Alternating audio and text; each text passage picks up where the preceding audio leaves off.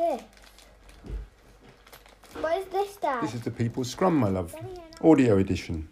Recorded during the coronavirus lockdown when I was sitting in our back garden over a series of sunrises.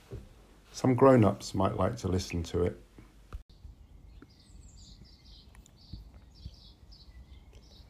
Agile Anarchy.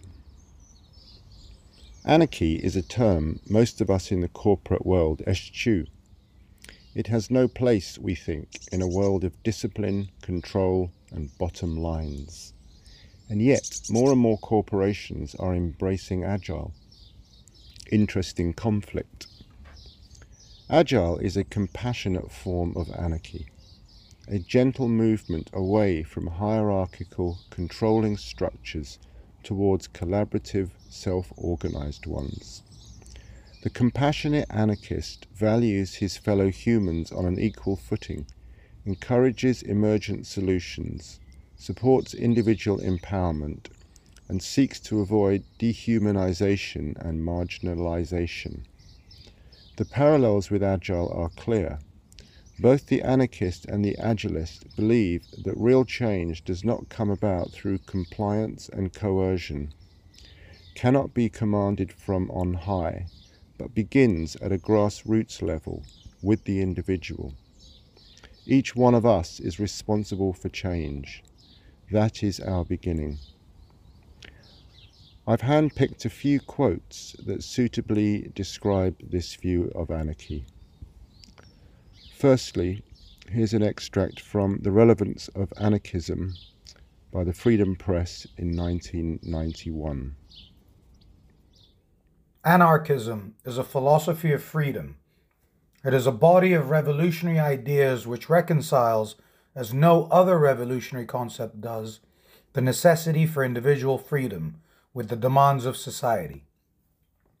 It is a philosophy which starts from the individual and works upwards, instead of starting from the state and working downwards. Social structure in an anarchist society would be carefully and consciously kept to a minimum and would be strictly functional. Where organization is necessary, it would be maintained, but there would be no organization for its own sake. This would help to prevent the hardening of organizations into institutions, the hard core of government. And here's Voltairine de Cleyre from 1914. Anarchism, to me, means not only the denial of authority, not only a new economy, but a revision of the principles of morality. It means the development of the individual as well as the assertion of the individual. It means self responsibility and not leader worship. This is Rudolf Rocker from 1989. People forgot that industry is not an end in itself, but should be only a means to ensure to man his material subsistence and to make accessible to him the blessings of a higher intellectual culture. Where industry is everything and man is nothing, begins the realm of a ruthless economic despotism whose workings are no less disastrous than those of any political despotism. Now we'll hear from Emma Goldman, written in 1910. Anarchism aims to strip labor of its deadening, dulling aspect, of its gloom and compulsion. It aims to make work an instrument of joy, of strength, of color, of real harmony, so that the poorest sort of a man should find in work both recreation and hope.